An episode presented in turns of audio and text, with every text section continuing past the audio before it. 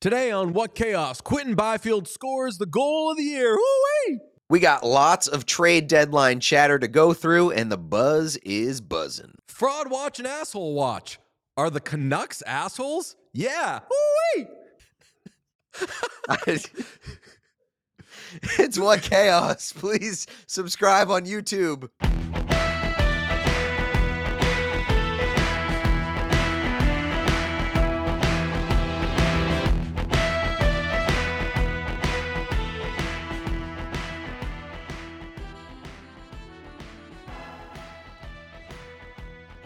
Howdy, everybody. It's Wednesday, February 21st, US. It is What Chaos presented by PrizePicks. DJ Bean, Sean DePaz here, and we got Pete Blackburn, aka Sick Nash, still on the mend, laying up in a sick bed like Paulie Walnuts' real mother. Wow, that was a that was a deep and lengthy nickname. I'm gonna bring yeah, I'm gonna bring you some socks to be like, hey, what a nice nephew I am, and then you say, ah, ah, ah, ah, ah not a nephew, a son, and then I'm gonna say, forget it, and then I'm gonna be really mean to everybody in my family. I'm gonna throw a real like fit this. and stink the last couple of seasons. Paul, I didn't, I wasn't crazy about Paulie at the end of the that that show's run. Real How, attitude. how he much longer on. do you think we got of uh Sopranos references from you? Because you've just been hammering these, and Oh. I I do love it, and I love when you can tell that somebody's in the middle of a rewatch because they just like all of a sudden you hadn't made a Sopranos reference for like You a get year, mentionitis. two years, yeah, mentionitis, and now you're just hammering it at any given any given opportunity. I think I've reached the point in my life. I'm a 35 year old man where I am always rewatching The Sopranos, and I have friends who have been like that, and I've been like, you don't ever want to check out any other show.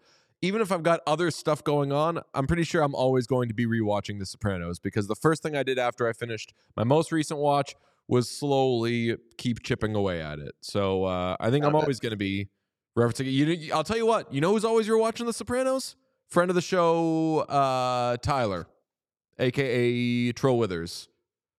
Hell yeah. That guy is always hammering Sopranos references online. He does two things online. He retweets gross things I don't totally understand, and he makes Sopranos references. I love both those things. Yeah. Uh, I love uh, talking hockey, and that's what we're going to do today. Uh, we'll get to some grab ass at some point, I'm sure, but uh, a lot going on in the hockey world. We're going to talk about uh, a very good, as they say in The Sopranos, you know, they say the gravy's good. The gravy's good today. The Mhm. trade rumors are good today.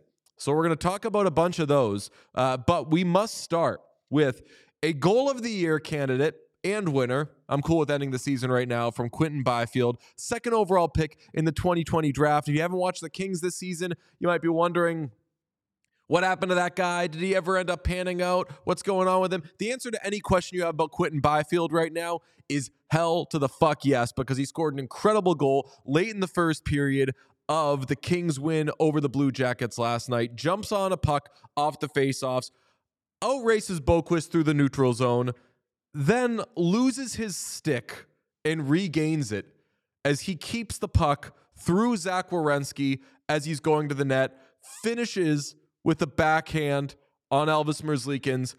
Pete, three people fucking died.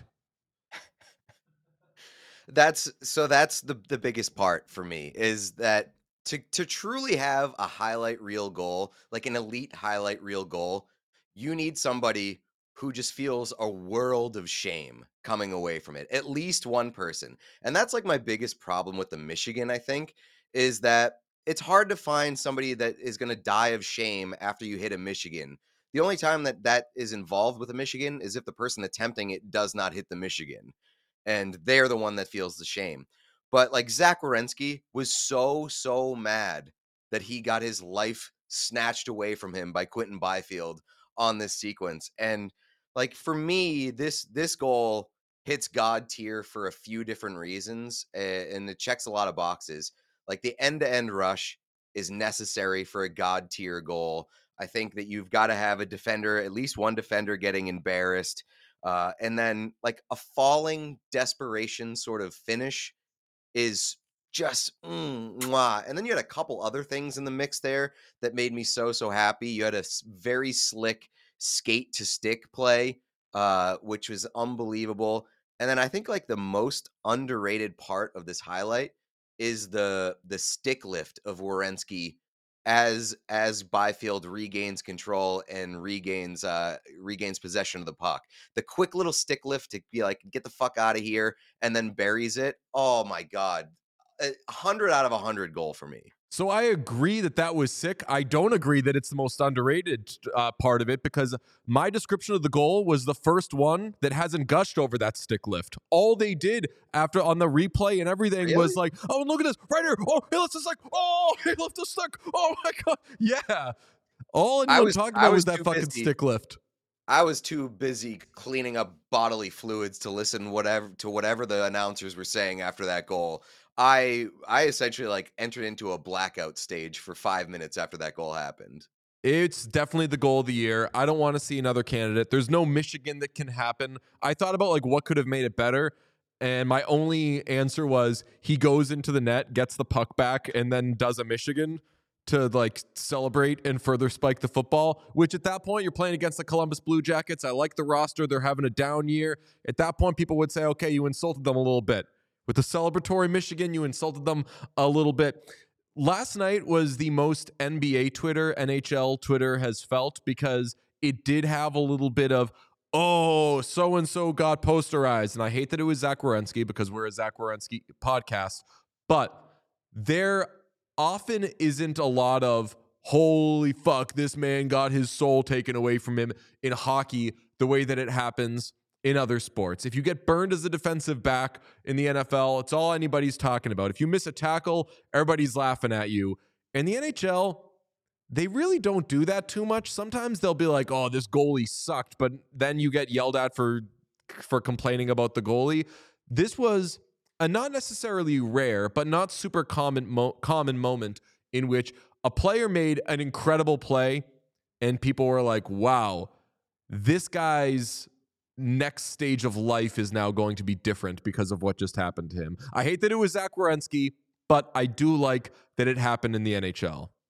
Yeah, well, number one, like people who aren't hockey fans on the timeline were were posting that highlight, being like, "Holy shit, gotta maybe I should start tuning into this sport." So I love whenever that happens, but also on the Werenski thing, maybe not like the worst thing in the world for him because, as he told us, a lot of people claim that he doesn't look like he cares, doesn't look like he tries, and he he looked like he tried, unfortunately, on that play but uh, it also looked like he cared because he got mad after the fact. He did the old Morgan Rielly, which is, "Hey, I care that you just embarrassed us, but instead of cross-checking you in the face, I'm gonna smash my stick all over the boards on the way to the bench." Sean, play it. Get off the Toronto Maple Leafs. we just reloaded this today, so uh, every time we mention anything involving the the Maple Leafs, we're gonna hammer that. I loved it. I also love that it yielded, and I don't have the tweet in front of me. I can uh, pull it up, but I love that it yielded a PK Subban Googled Quinton Byfield moment, which was very great. Uh, yeah, I got it right here. PK Subban tweeted, and again, he was the 2020 second overall pick. Subban tweets For all the fans and hockey experts that are critical of players coming into the best league in the world at 18, 19, or even 20, these are boys. Not all of them develop at the same rate. This is a perfect example of an organization trusting the process. As you can see now, the result is a lot of guys reaching and Quinton teaching. My goodness. And that's a big man. Goal of the year candidate? For sure. PK Subban saw this and was like, wow, who's that guy? And then he's like, oh, Byfield. Was Byfield? Yeah, I think he was the, he was the kid that went like I forget what year it was. Googled him, was like, yeah, he went second overall. So he did end up being good. And then after Googling him, he saw that he was like six five or whatever he is. He was like, and he's tall? Damn. I got some stuff to say about this. God bless PK. Not only did you see the goal, you Googled the player after. Mwah. Yeah, and it didn't come like four days after the fact. So steps in the right direction for PK Subban. Uh, also, like if you're just arriving now to oh Quinton Byfield, oh, it turns out he's actually good. You haven't been paying attention this year. He's Th- been that was- awesome basically this entire year. That was my point. I think I don't think that PK had to Google who Quinton Byfield was. I think it, like I mentioned uh, DJ before the show, I think it was just like his Oilers take. He knew exactly who they were. Well, not exactly who they were. He knew who they were. His take on them was just like a year old. He hasn't watched them in a year. So for as far as he knows, the Oilers don't know how to play defense, and Quinton Byfield is still bad at hockey. And then all of a sudden, he he tunes in. He's like, oh, they can play defense, and this kid's actually kind of good. So Byfield, who I mean, we know his career started kind of slow. This is his third full season. He had five goals as a rookie, three last season, underwhelming. But this season, 18 goals, 24 helpers, 42 points in 52 games. He's playing on the third line, and he's like probably I want to say like fifth or sixth in uh, time on ice among Kings forwards. But right now he's playing on the third line with Pierre Luc Dubois and if you want to sort by not the problem for the Kings this season, he's near the top. Like if there's positives from this messy king season, it's that yeah, the guy you took second overall is not only worth the first round pick, but especially in that draft, probably worth a top 5 pick. I know that that, that was the Lafreniere draft.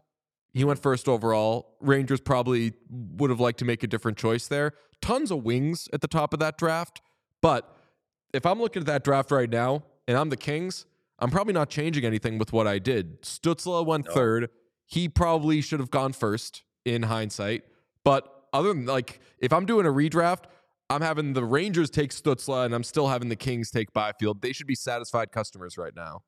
Yeah, like tough, tough draft at the top in terms of lacking a real sort of you know, from what we've seen in recent years, like obviously at the top, that draft doesn't have like a Connor Bedard or you know, a, no a franchise center, of, right?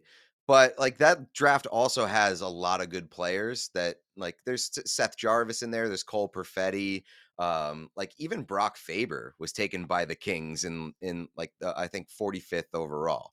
Oh, so, we'll talk about him. Yeah, we will. Drysdale like, top ten. JJ Peterka in that draft as well, further down down the list. So like some good players now coming he's out of get draft. traded. So uh, yeah, maybe. So we'll see. Uh, but yeah, I, by the way, you mentioned Pierre Luc Dubois starting to string together some some really nice games. So the Kings have been turning things around, and I think PLD is a pretty big reason for that. Six points in his last six games. Uh, he had a big game last night, two goals. So like him and him and Byfield look pretty good together. My only knock on Byfield is that he's a bad teammate. Pierre Luc Dubois had two goals last night. Revenge game. He should have been the story of that game. And here comes hot shot hot dog Mick Byfield coming in here saying, Hey, look, I'm not even going to give you a chance to score any of your goals yet. I'm going to open the scoring tonight with this look at me, flashy, I got to pick on poor Zach Werenski goal. So Bad yeah, teammate, uh, good player. Byfield did have the uh, the primary assist on PLD's second goal. Nice little pass to the middle of the ice. So stat humper. They're they're yeah they're working pretty well together, and uh, I like that. I like that line. Uh, okay, uh, we got some uh, news, and Sean, I want you hammer and drops during this. Uh, the Morgan Rielly suspension was upheld. A lot Who of people uh, crying about that. We had Allan Walsh, friend of the show, a lot of Lisi was, oh, of course, it's a joke, blah, blah. We don't do hit chat. We do chit chat. Morgan Rielly, you know what you did. It's bad behavior. You shouldn't have done it. So you sit out. Whatever. Get that's, off the Toronto Maple Leafs. That's the Morgan Rielly uh, news. Pete, you said you have a groundbreaking idea for like spikes and or YouTube subs. Yeah, so I mean, let's get our like spike going here first because three, two, one, like spike. Everybody in the chat, hit that like button, give us a thumbs up, and uh, spike those likes. But my idea for maybe driving some some people, some new people to the YouTube is you know how on Twitter a lot of people have been doing that thing like, oh, you must be sick if you like big booty bitches, and then everybody quote tweets it with like a screenshot of that monkey in the hospital with the tubes up its nose I you you know that I love that fucking screenshot. right. Man Everybody's starting heart. to do that shit now. So I need Sean to go on our Twitter page and just tweet out, "You must be sick if you're subscribed to the What Chaos YouTube channel." And then everybody that's in the channel here right now needs to go to Twitter and quote tweet it with a screenshot or something of somebody in the hospital. Sean, I don't know if you heard what I just heard, but I heard the best idea I've ever heard in my life. I, you just want me to tweet? You must be sick if you're subscribed to What Chaos, the What, what yes, Chaos with, YouTube the, with channel. the link, with the Yeah. link to the YouTube. You must be sick if you are subscribed to the to the What Chaos YouTube channel. Uh, everybody in the chat has to go throw uh just like either whether it's the I lived bitch meme with that guy in the hospital or the the monkey with the tubes up its nose. no, Richard Head has the best one. It's the guy uh, uh, lunging at the podium to say wood. But that's not like a it's not the joke the person has to be sick or like hospitalized. Okay, so I was gonna say straight up, I don't get the joke, uh, but I just think it's so funny that we're going to see that meme because I'm always down for that. Right. I And was way- workshopping. It's a good way to just bait some some quote tweets to to sh- spread it to an audience that may not otherwise see the What Chaos YouTube page. This is a very, very great idea. I like it. Uh, there, there's Fanatics update, by the way. Did you see the uh, the the uh, uh, Mariners player Kyle Raw. yeah, with the see-through pants. with the see-through pants? I was gonna and do the Jane Lynch meme, and it was just gonna be MLB players this season, and then the Jane Lynch meme. All the text would be changed to uh, "My penis is showing." I was gonna tweet last night. Uh, I was gonna quote tweet the video of that Mariners player and say MLB and or Fanatics said we're about to show dick this season. That, that is And literally just what I said this morning. Yeah, you? you're right. He was like, he was, I was like, like, MLB players about to be showing dick. "We're showing dick this season." Sorry, I, Quinton uh, Byfield in the NHL. You had one cool moment with the goal, but uh, the MLB has thought of a. they- found their trump card, and it's the penis. growing the game. It's. Uh, I don't know if you saw the most recent episode of Curb Your Enthusiasm. Uh, showing uh, balls is a big part of that. I don't love this You, season. enjoy- did, you didn't like don't- it? I, I like the last two episodes. I thought the last two episodes have been pretty good. Well, you know what I like?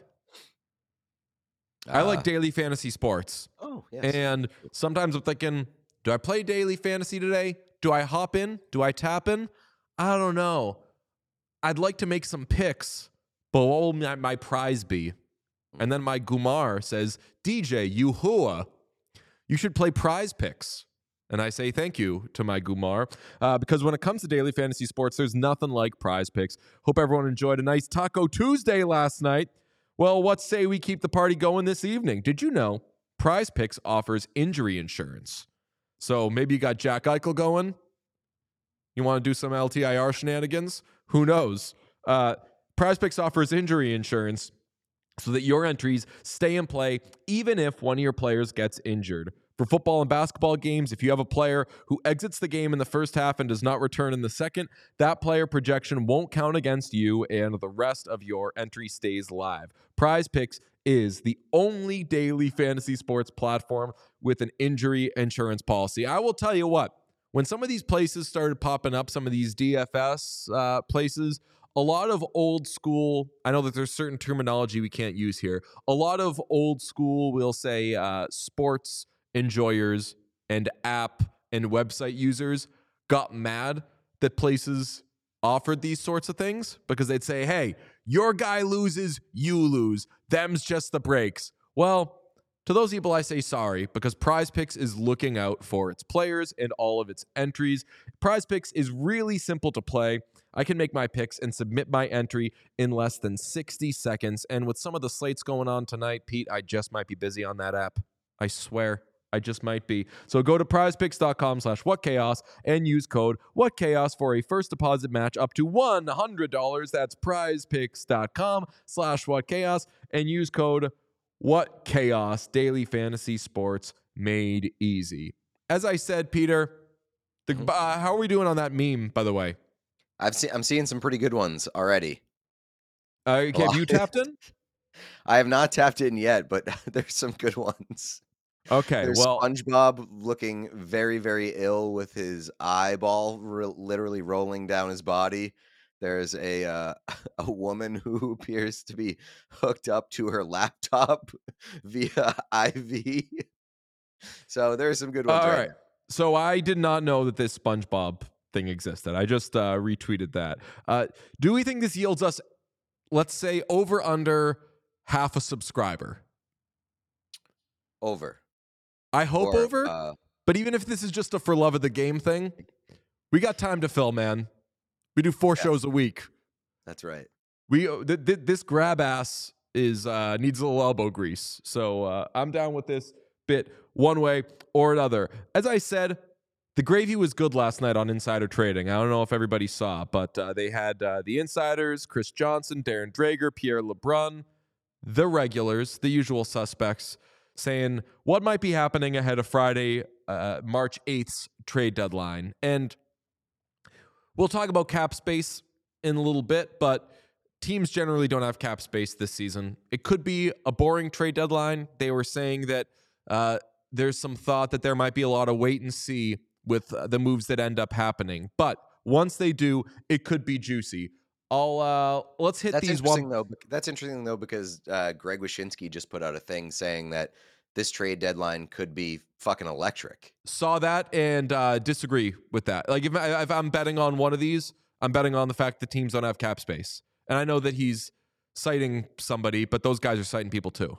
Well, I mean, yeah, the cap space thing is interesting, and so is the fact that I feel like a lot of teams just don't have their first round pick for uh for this year, and some of them for next year, and we'll we'll Mm. probably talk about some of those. But I, I also don't think that there's like r- super big prizes this year at the deadline. Uh, Like the two big centers have already moved, so they it may not be like the most exciting trades, but there could be a lot of trades.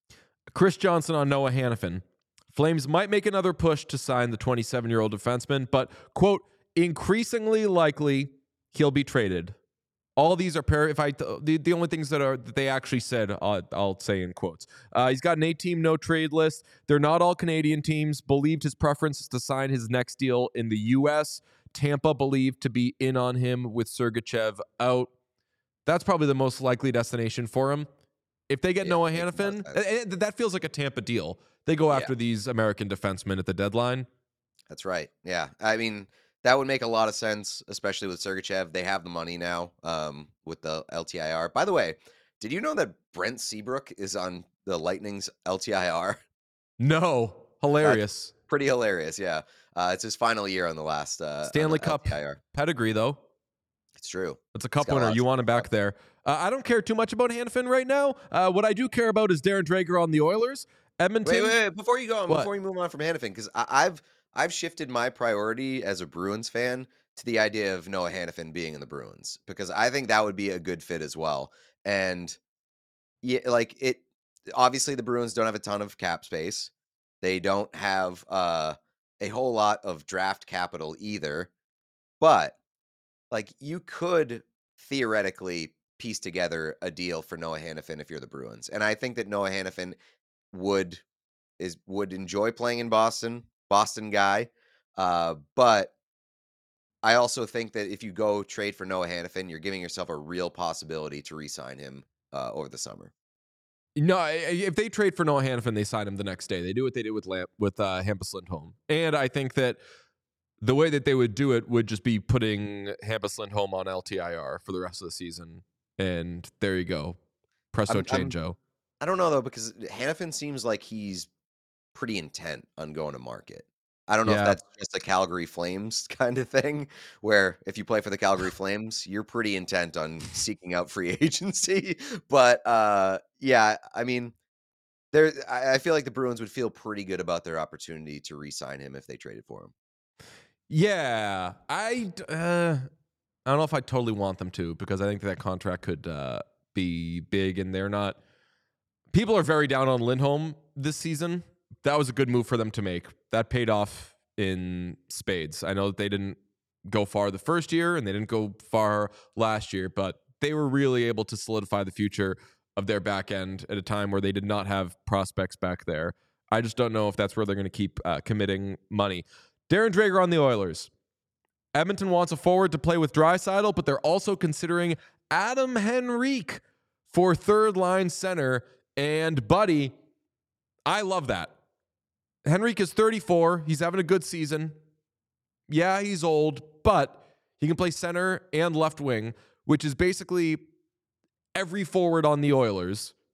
If you get Adam Henrique, then you've got Draisaitl, the Nuge in Henrique, who you can all slide around and use interchangeably as either a second or third line center or play on the wing with McDavid or play on the wing with whomever. I like loading up.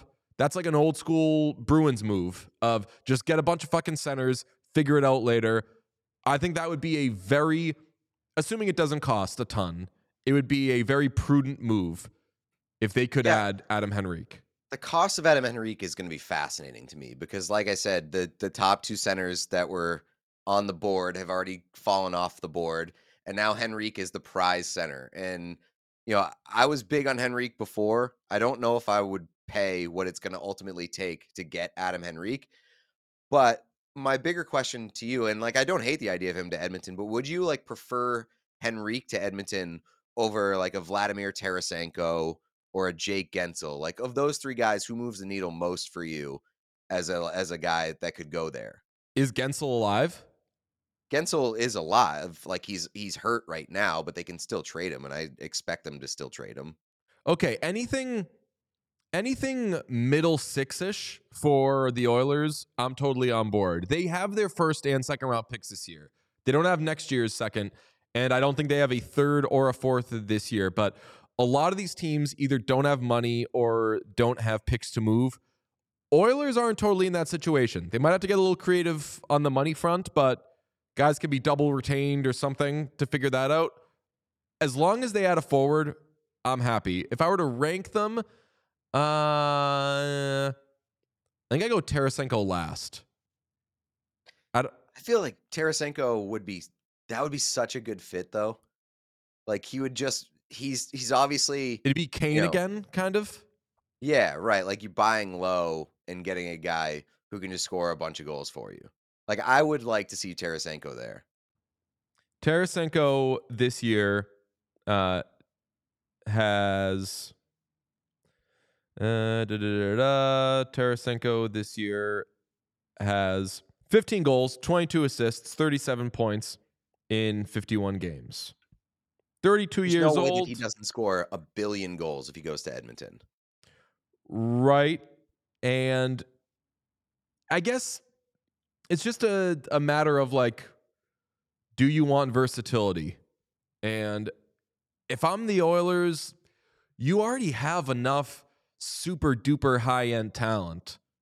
I think having a really difficult to play against, like third line, and that doesn't mean like they're gonna wear you down and they're gonna push you around and everything, but just like steady Eddie in the playoffs, that shit goes a long way. I think I'm circling Henrique for the for the Oilers. Really? Okay. I mean, it, He's it's been definitely- around. It's definitely not the most boring option, and uh, I like. What's the most Henrique boring option to you? there. Well, the most boring option is they don't do anything. but uh, uh, you know, I, I, I don't know. Like, I guess they're not. None of them are boring options. Guentzel, I just like the idea of the Oilers loading up. yeah, sheesh. Guentzel already has uh, 22 goals this season. He's having a good year.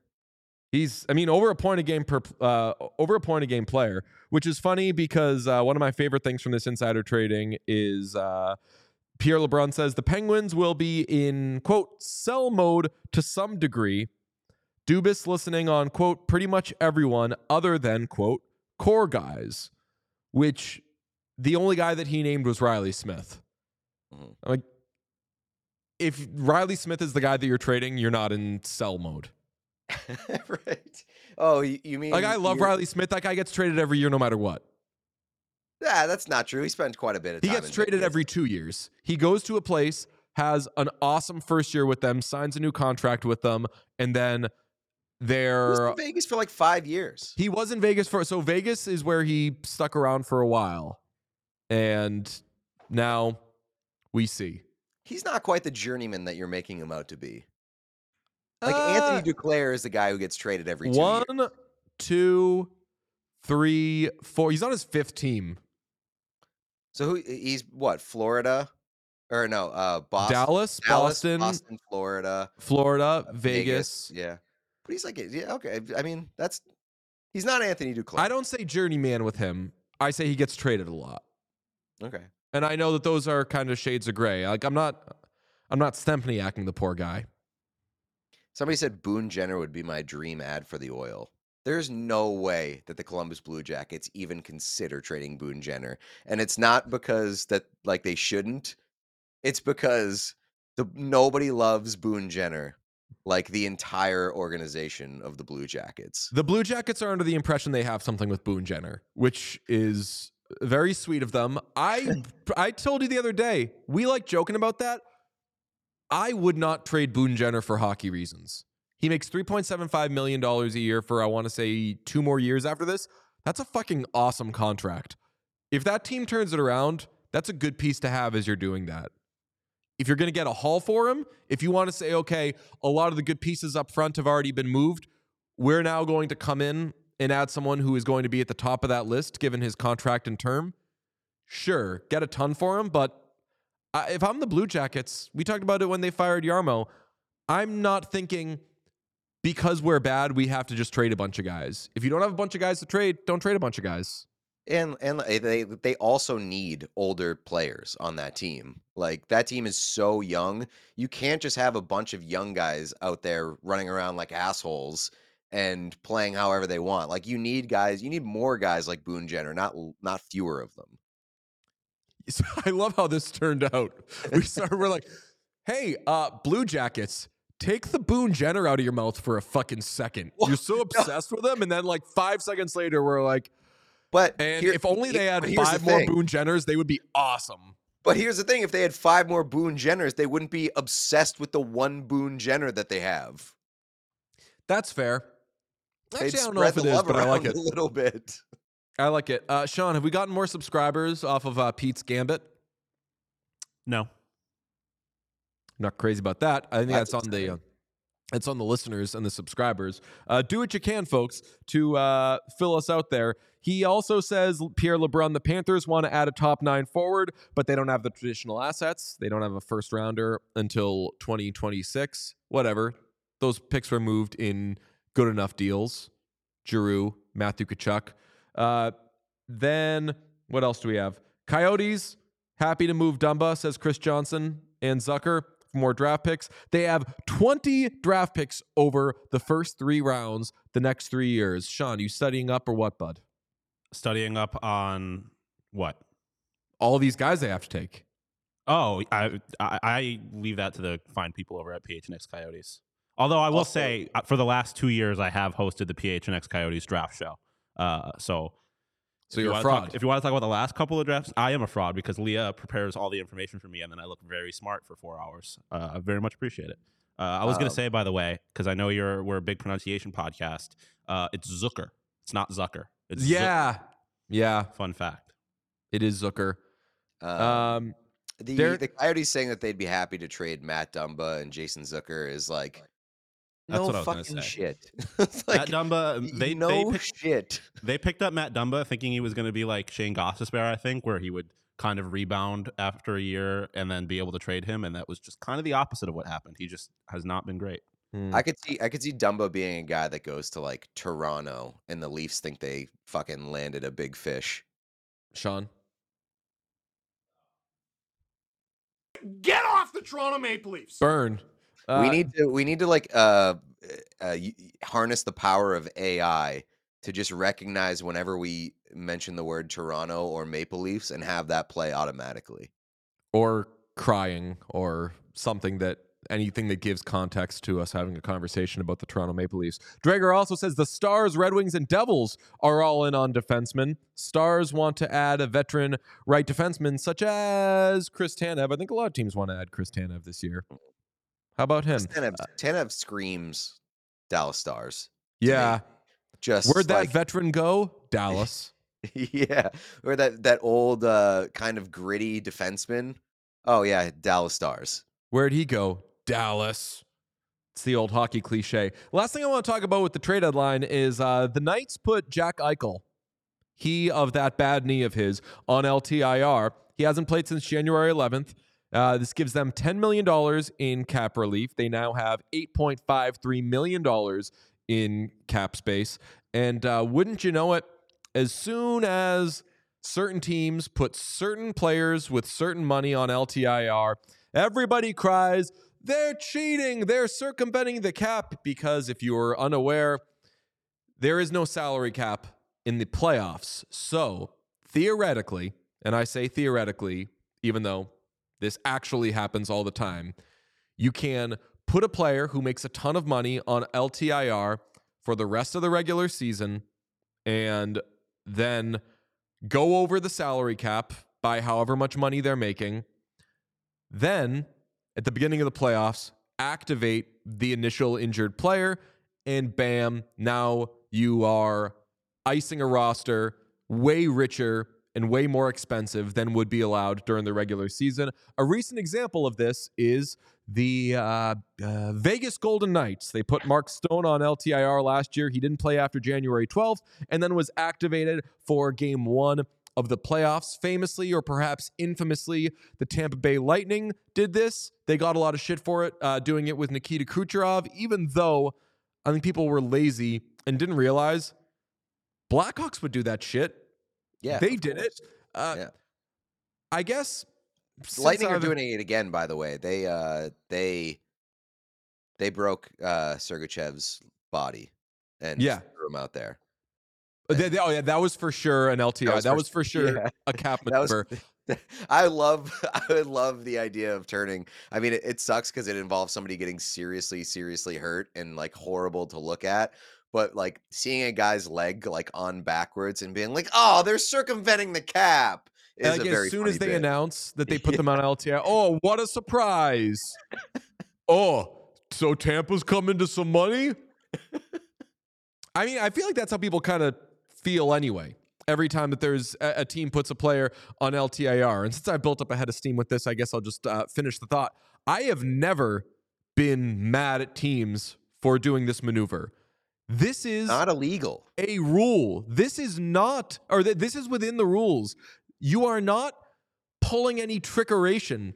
You are doing something you're allowed to do. Your issue is with the CBA and the league and the Players Association and all that shit. You're allowed to do this. Te- every team, not every team, but tons of teams do it regularly because you can do it. If Jack Eichel doesn't play again the rest of the regular season, that's a fucking real disadvantage the Knights are putting themselves at. That's a risk that they're running. Right. So, and and like if- for last year, if, if you if you saw Mark Stone and his issues and his timetable put him back like being ready to maybe get back in the lineup 2 or 3 weeks before the the season ended and you don't look at that and say hmm we can convince him to stay stay on the shelf for another 2 weeks and really help our team you're an idiot if you're running a team and you're not doing that yeah, we're I think we're pro circumvention boys. I don't even like the term circumvent though because I don't I know what that word means. I'm not uh, I'm no Joe Bluth over here, but circumvent uh circumvent has a im- stigma to it. impl- right. Circumvent implies that you're being an asshole. And I don't think you're being an asshole if you're doing that. You're taking an option that is there for you to take. I agree. And if like I believe that it like the the statement if you ain't cheating, you ain't trying, that sort of I- believe in that, but this isn't even cheating. It's within the rules. Hmm. Okay, well, let's get to something very important. I say this will be weekly, but who knows? Maybe we'll forget about it and not uh, do it. Uh, the listeners have taken to, I- don't want to say they've taken to Fraud Watch. Really, the only thing that they've seemed to jump onto is uh, Asshole Watch, uh, which was just kind of a tag on the idea of Fraud Watch. But we're going to do Fraud and Asshole Watch. We're doing it on Wednesday because there's a lot of Tuesday games. So Wednesday is a good day to overreact to stuff and uh, make grand declarations as to who's on fraud watch, who's a fraud, who's on asshole watch, and who's an asshole. Uh, I will say right out the gate, the Canucks, after taking an early lead against the Avalanche, blowing it, they could have tied it late. We'll talk about that in a second. losing their third straight. The Canucks are assholes. Uh, Not yes. on asshole watch. They they were on asshole watch entering last night's game. I bet them to uh, make myself more emotional about all this, and they lost. So I'm officially making them assholes. They have lost three games in a row for the first time this year. And I will add on to that uh, asshole watch Filip Hronek because Filip Hronek in the third period in a 2 1 game had an opportunity uh, like in the high slot with basically a wide open net, had an opportunity to just throw the puck at the net, probably would have probably would have scored, probably would have tied the game. But instead, Filip Hronek wound up for a clapper and added like two seconds onto his release. By the time he got the clapper off, shot was blocked. Canucks still losing. That was an incredible decision. Maybe maybe the shot would have been blocked either way, but I'll tell you what, he had a much better chance of finding the back of the net if he didn't wind up for a clapper there. And uh Filip Hronek, the same guy earlier this season that allegedly had that slapper that registered at like 114 miles an hour. And we were like, bullshit, absolutely no chance. And so I think Filip Hronek is uh is too deep into his uh shitty slapshot bag. And that's and that's something that that is hard for us to say because we love slapshots, but and we love slapshots on empty nets. But not in this case. Not in the case where you have an opportunity to tie the game. So I was going to say I will not allow a player to be called an asshole for taking a slap shot, but I was watching that game, did have money on it, and did do this when he took that slap shot. So it was stupid. I think asshole watch is appropriate. That's a good use of asshole watch. He's not necessarily an asshole. It's hey, we've noticed you really like your fucking slap shots, man. Don't make Yeah, slap right. shots not cool. Right. Don't Uh, make slap shots a detriment. is Ridley has Ridley Gregg ruined the beautiful game that we love so much? Have to start asking the question. Uh, I bet Brock Faber last night to score a goal. I don't know why. Somebody tweeted it at me as a joke. So I tagged Sean and said, Yes, okay, let's do it. Sean replied with Santa Claus saying he doesn't care if I do it, but it's bad behavior. Uh, he had an empty net on a power play, I want to say, and missed it. I'm going to put, yeah, I'm going to put Brock Faber on asshole watch. He's not an asshole, but Brock Faber is on asshole watch. Do we have any frauds? I feel like Brock Faber is is uh more suited for fraud watch. I actually agree. Yeah, he's I, I, I might move him watch. to. as soon as he only he only seems to uh he only seems to find his game when Connor Bedard's out of the league. Hmm. And now as soon as Connor Bedard came back, Brock Faber has turned into a pumpkin. And uh, rookie point race update: he's been tied by Marco Rossi. So, by his teammate. yeah, he might he might get dropped out of the top two. I was watching that power play last night and I was like, stop passing it to Rossi, you idiot. Don't you care about anything? Don't you understand how hockey works? You're supposed to score, you loser. Yeah, fraud watch I think is fair. I'll be honest. So I made a graphic for this where there's like pedestals and there's a step that's fraud watch and then above it is frauds and then there's a one that's asshole watch and above it is assholes. My initial thought was we were just always going to leave fraud watch and frauds blank and then just load up assholes and uh, asshole watch and then put some cup contenders below. But I think fraud watch is fair for Brock Faber because he got this uh he was this little hot shot putting up a few points while Connor Bedard was out for 14 games. And now that the spotlight's on him, he doesn't have what it takes. That's right. Brock Brock Faber, apologies there. Uh, More I don't really have any Faber. What's that? said more like Croc Faber. What a crock that guy is, huh? That's right. Uh, uh, the Panthers beat the Senators. Sergei Bobrovsky goes after Brady Tkachuk. Asshole watch Sergei Bobrovsky and Brady Tkachuk. It was way cooler when Spencer Martin and Connor Bedard did it. Get your own thing. I don't like when two good players fight. I like when uh I like when a uh, a goalie goes after a player and one of them's a little shitty, like Spencer Martin. I was making the point before the show. I hate when goalies go after position players. Like the only I- time I want to see a goalie fight is if another goalie, because then you're just a dude in twice as much padding Mhm. going after other skaters. Like they're not going to do anything to you. Like I But get, that's I- but, but that's how like 90% of goalie fights start.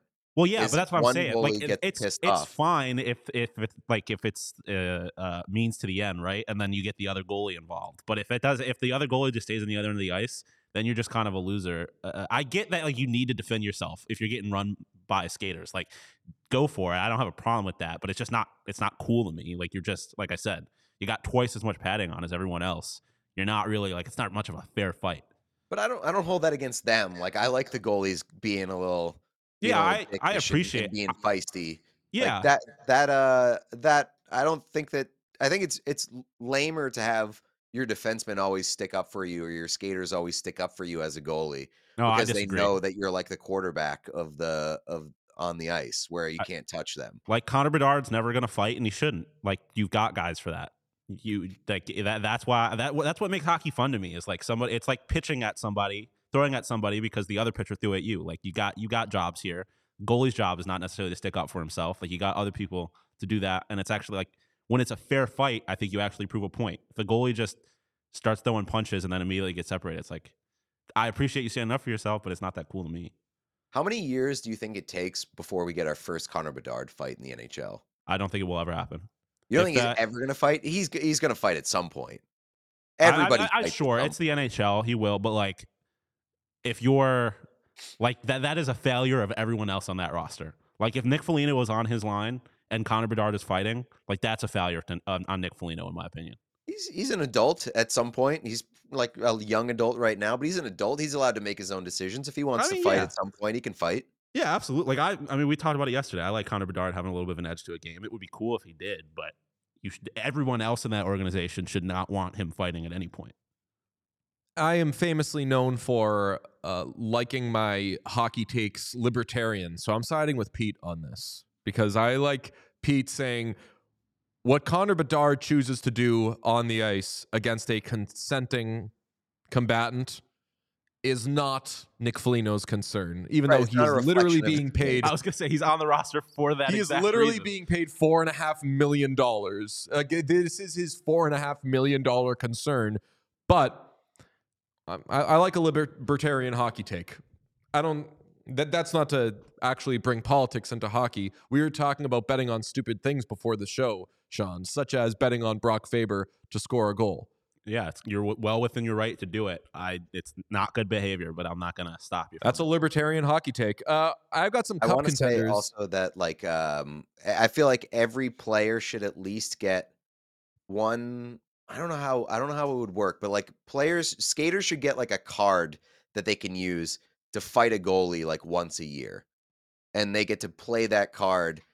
I just want to see how many fights like Jordan Binnington would be involved in. Like Jordan Binnington butt ended somebody uh earlier this week and I, like if that happens, the player should get to pull out like like it's a yellow card or a red card, and they just pull it out of their pants and be like, "Okay, I'm f- I'm fighting this motherfucker." it's a gl- it's a so you're saying a glove. no, Do you know I'm you know what I'm talking about? a glove? No. Yeah, Sean, you know what I'm talking about? You go up to somebody with a glove, Nope. you lightly, you lightly like laid on them. It means like we're to duel now. I've never. I did not know that. Yeah, it's new to me. I just want to say I like I think it's fun in theory, but goalie actually fighting like I put a lot of value into the quality of a fight, not just a fight happening. And oh no, I, I've just I like it happening.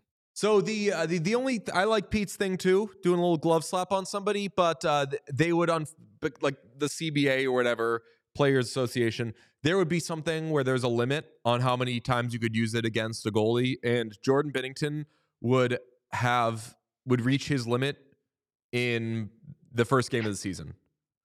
Ten Yeah, guys to- on the other team would say, "I'm fighting Jordan Binnington." You have to cap it. No, you only get like I feel like you only get one per team or something. And uh and there's got to be a cap for how many times a goalie has to fight. Like maybe two goalie fights per goalie. I'm signing like John Scott's to two way contracts, bringing them up for a day and being like, go kick this dude's ass and then enjoy uh, the San Diego Gulls. That would rock. If a team hadn't used it in the last week of the season, they suck. suddenly ticket sales for like the fucking Ducks at the end of the season Like you just would you, be through you the brand roof. it as fight night. Like it's it's fight night with the Anaheim Ducks, and it's John Scott coming out of retirement to just beat up on whoever they're playing on the last day of the week. John Those tickets would go crazy. just fucking like wailing on Jacob Markstrom while the offspring is like dance fucker dance at, at a Ducks game would be, that would be insane. live band, live Yeah, yeah, offspring. yeah. You need Fu- Bruce Buffer there too to just do the fight intro, or I guess Michael Buffer if we're talking about boxing. Hmm, incredible. Uh, I to to wrap up uh, fraud and asshole watch uh, for cup contenders. I got the I got the Panthers, I got the Rangers, and I got uh, the Golden Knights with a screen grab of uh, their cap friendly page. okay. Do you have any uh, cup contenders? Uh, Los Angeles Kings, back on my cup contenders list. I, Uh, I love the Kings. Big fans. Can we do uh, Kings with a picture of uh, Pierre Luc Dubois Yes. or with uh, Jim Hiller? Who would you like there? Uh, Pierre Luc Dubois and and uh, perhaps um, Quinton Byfield. If you can get a picture of both of them, like hugging or holding hands or something, put that there. We could put him on fraud watch though. Where was this shit the first two years of his career? That's true. That's well. I mean, same with Pierre Luc Dubois. Like, where was this the first half of the season? Bozo. He was being Pierre Luc Dubois. I feel like it's way more understandable with Pierre Luc Dubois than it is with uh, Quinton Byfield. Uh, all right. We'll have a graphic of that. We'll see how it looks. Uh, and uh, folks, you can always submit yours. There were some questions throughout this. Uh, they asked if we'd seen the uh, Hurricanes Pride Night jerseys. Haven't, but I think Sean is efforting. Uh, someone asked if we ever got to the bottom of was Pete at that Hurricanes game. was not. He was not.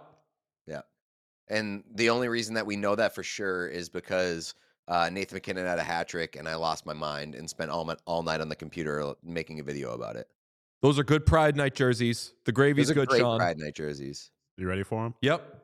Given me. Hard, hard. for Yeah. the best. Nice. Gay Those are really- hockey is those are really strong. better than ever.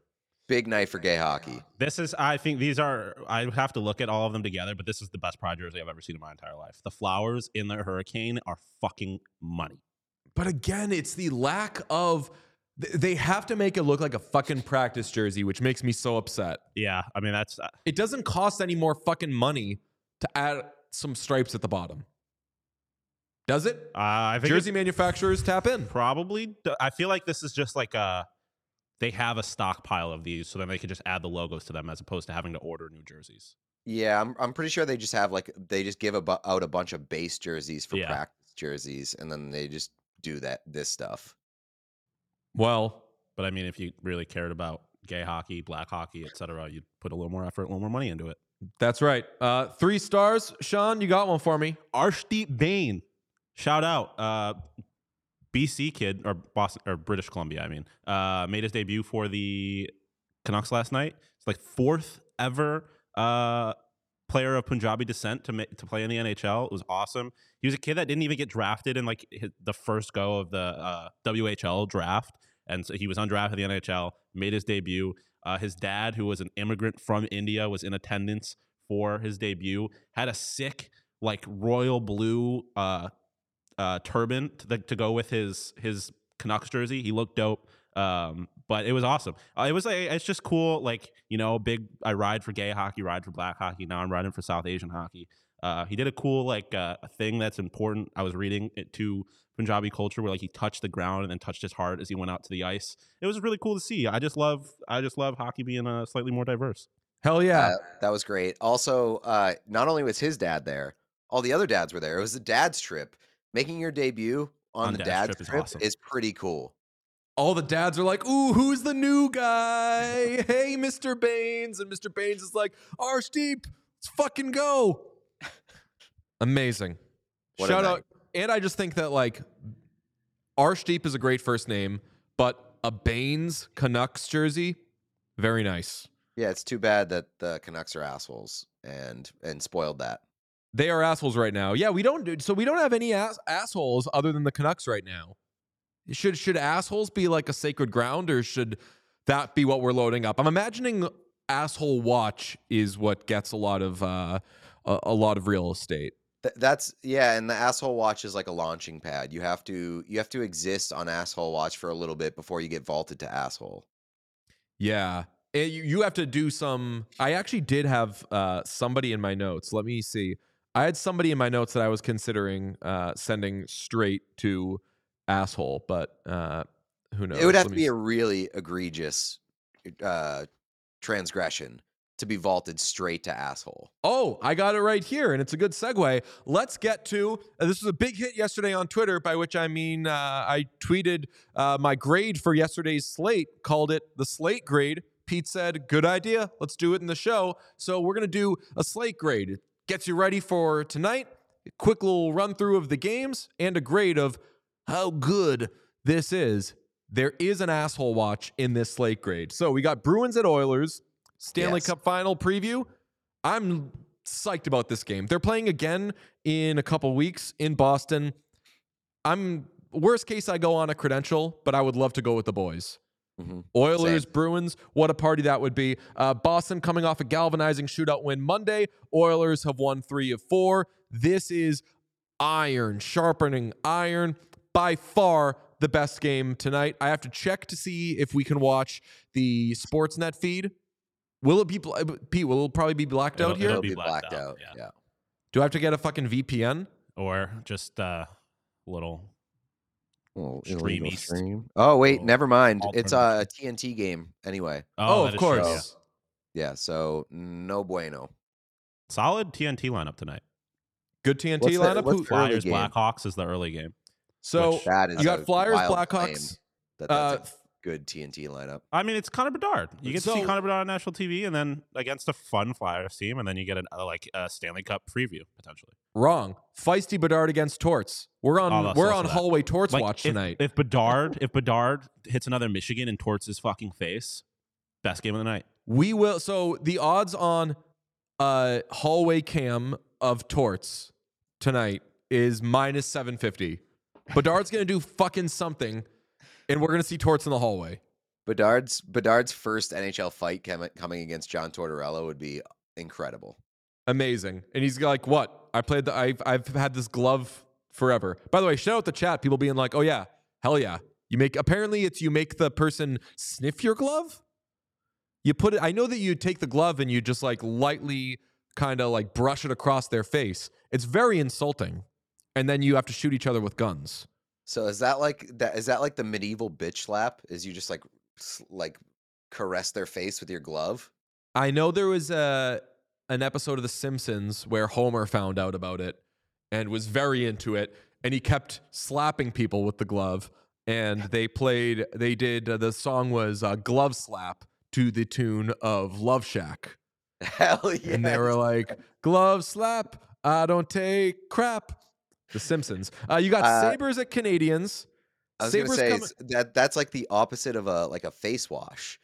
You have a face wash as like a scrum thing, as a scrum staple, and the uh the opposite of that is you just like caress their face with your glove, and that that indicates that you want a duel. You, hey, feel my knuckles, loser. And then you go like that to their face. Uh, Sabres coming off Mike Harrington trading the whole team. Canadiens have lost four or five. If the Sabres lose, they might just go straight to assholes. That's They might leap past asshole watch. I, I, I don't know fair. if this makes me an asshole. I am now full blown Sabres Macklin Celebrini. Like I'm I'm all the way in. It's over for the Sabres. You might as well just start losing.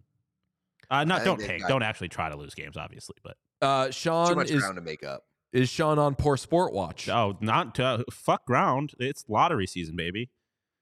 Yeah, so fair. this is a Felger thing. Well, I mean, they're going to gain ground in the lottery too, but He's used to losing, and losing becomes okay.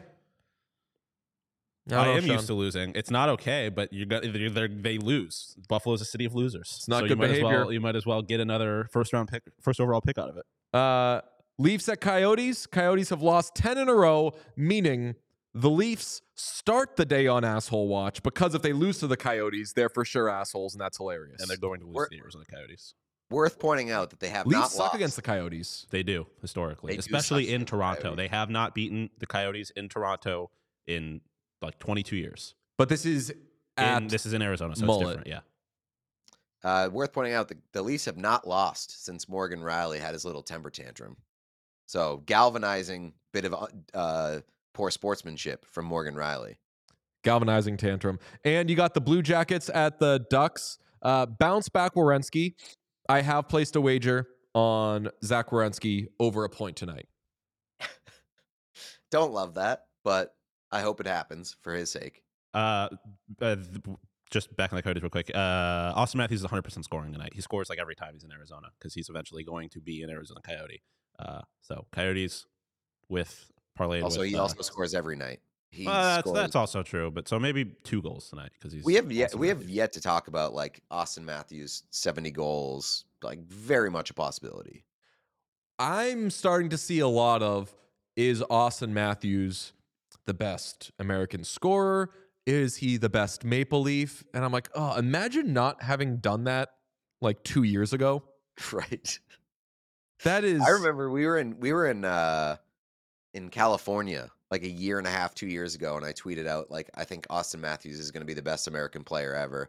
And everybody was like, Oh, Patrick Kane, Patrick Kane. Oh and it's like, yeah, I'm not saying like obviously he's not as accomplished as Patrick Kane, but he's fucking he's so good. I saw something. I saw a, a program recently with people that I trust, sports people I trust, asking, uh, "Where is Mahomes all time among quarterbacks? Is he like approaching?" I forget what name they threw out there, but I was like, everybody knows Mahomes is either the first or second best quarterback ever. We should be well past. Is he? I don't know. Is he Ben Roethlisberger? Is he Peyton Manning? Is he this or whatever? Like, he is probably the best. QB's ranked. Tom Brady, Patrick Mahomes, and Quinton Byfield. No, QBs. Oh, I like that. I like that. Uh, Took me a second, but That I, was- I love that. that was very good. Uh, QBs ranked.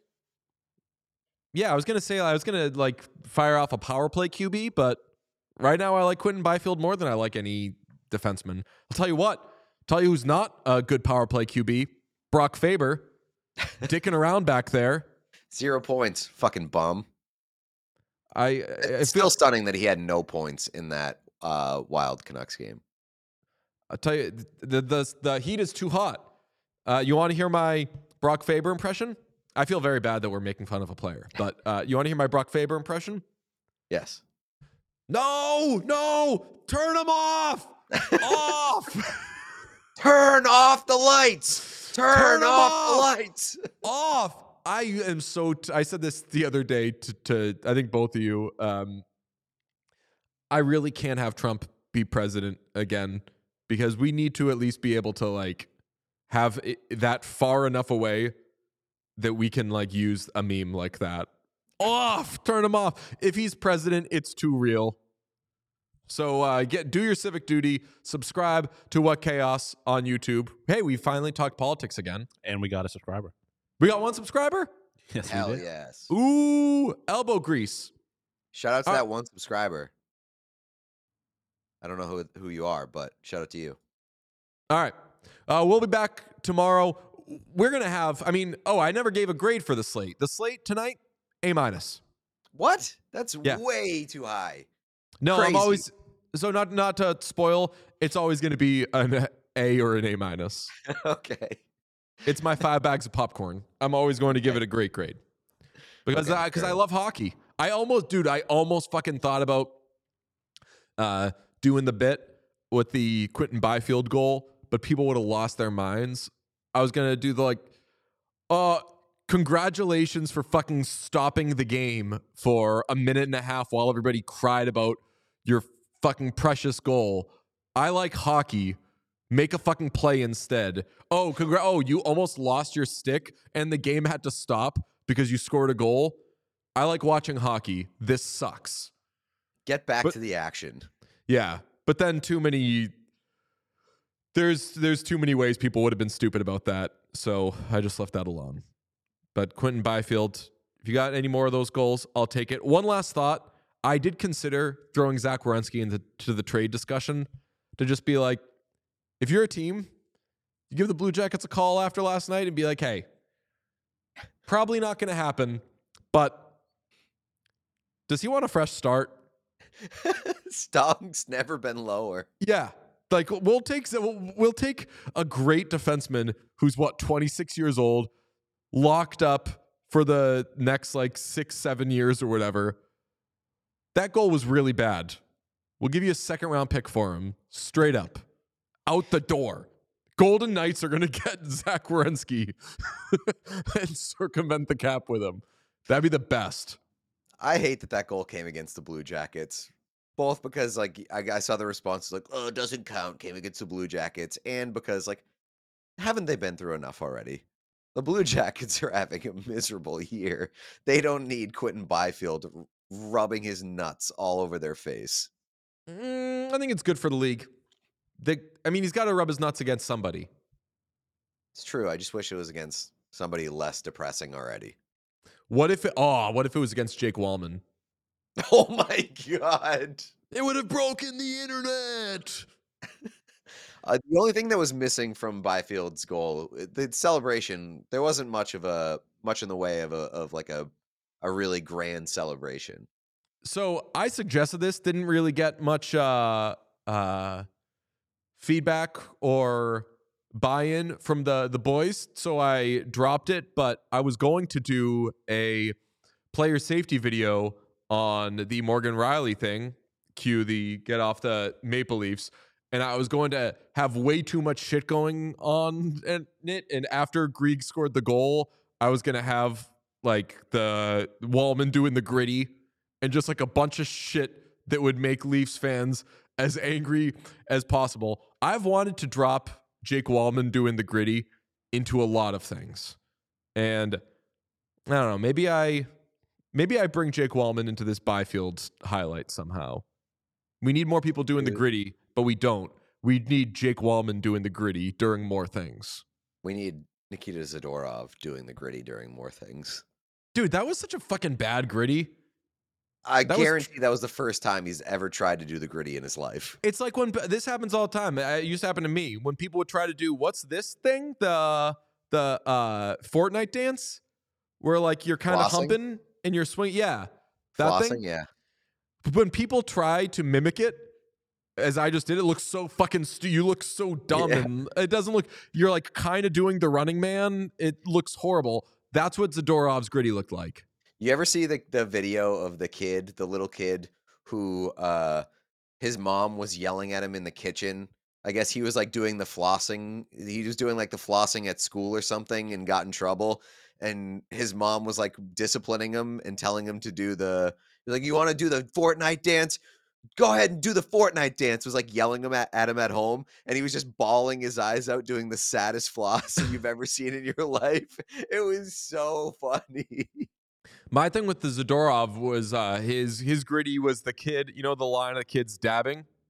Yes, yeah, yeah. That's the be- they're all doing these like ultra dabs, and the kid walks up and is like, "That was Zadorov, trash ass gritty." Uh, all right, well tomorrow we will recap an incredible slate of games. Bruins Oilers. I, I feel like we should do something for it, but you're sick and I don't know what we would do. So uh, get on the YouTube if you haven't. Like Spike if you haven't. Press every button you can. It helps us a lot, and we'll talk to you tomorrow. Bye.